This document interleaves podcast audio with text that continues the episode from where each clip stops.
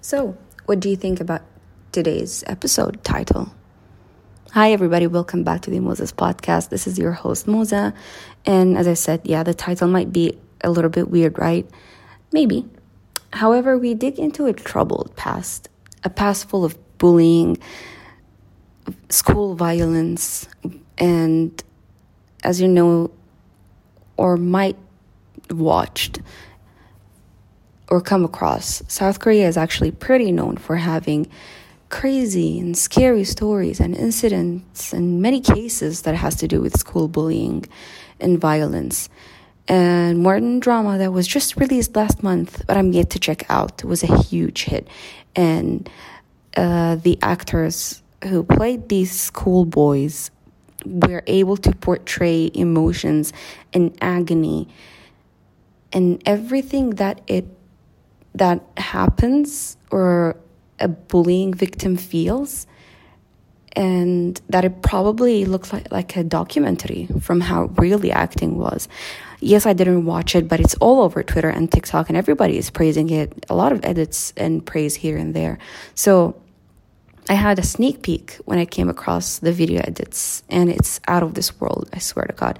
A lot of people, uh, though, said that if you're sensitive to such cases and cannot stand violence, then here's your trigger warning. And I will say that too for The King of Pigs. It has some of some really violent and, and how can I say this? Um, agitating scenes because of how mean and and inhumane those bullies are.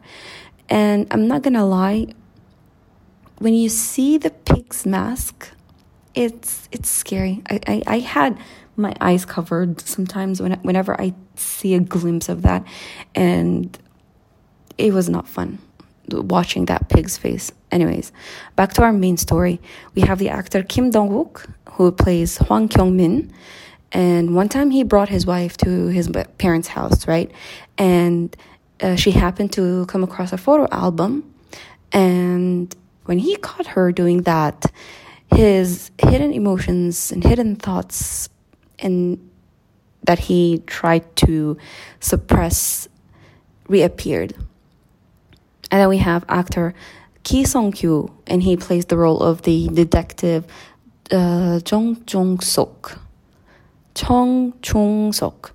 And while investigating the case, he receives receives a mysterious message from an old friend that he knew from 20 years ago.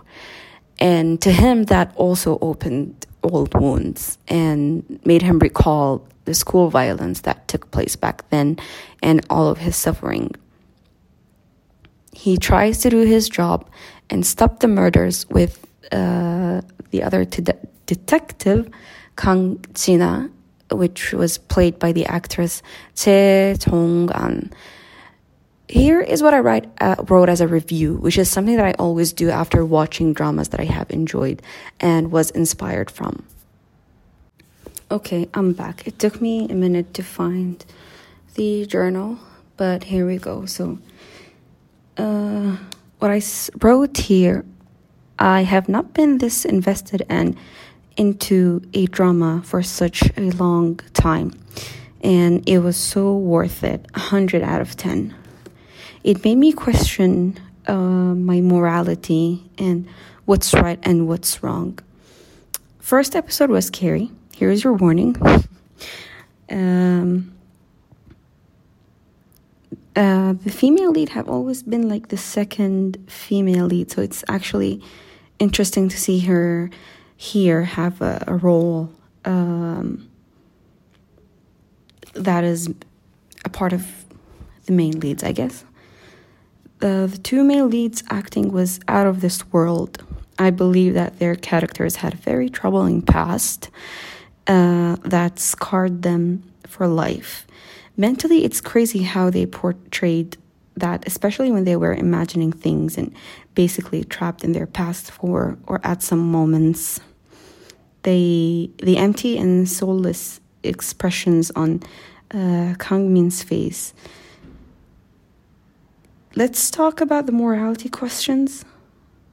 Let's not talk about it here on the podcast because this is going to be a spoiler.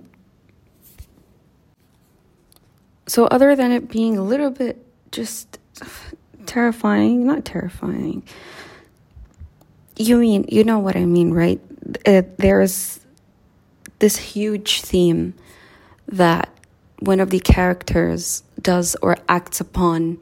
And here, that part is when you get trapped in with your thoughts and you're like, is this right? Is this wrong? Do they deserve this?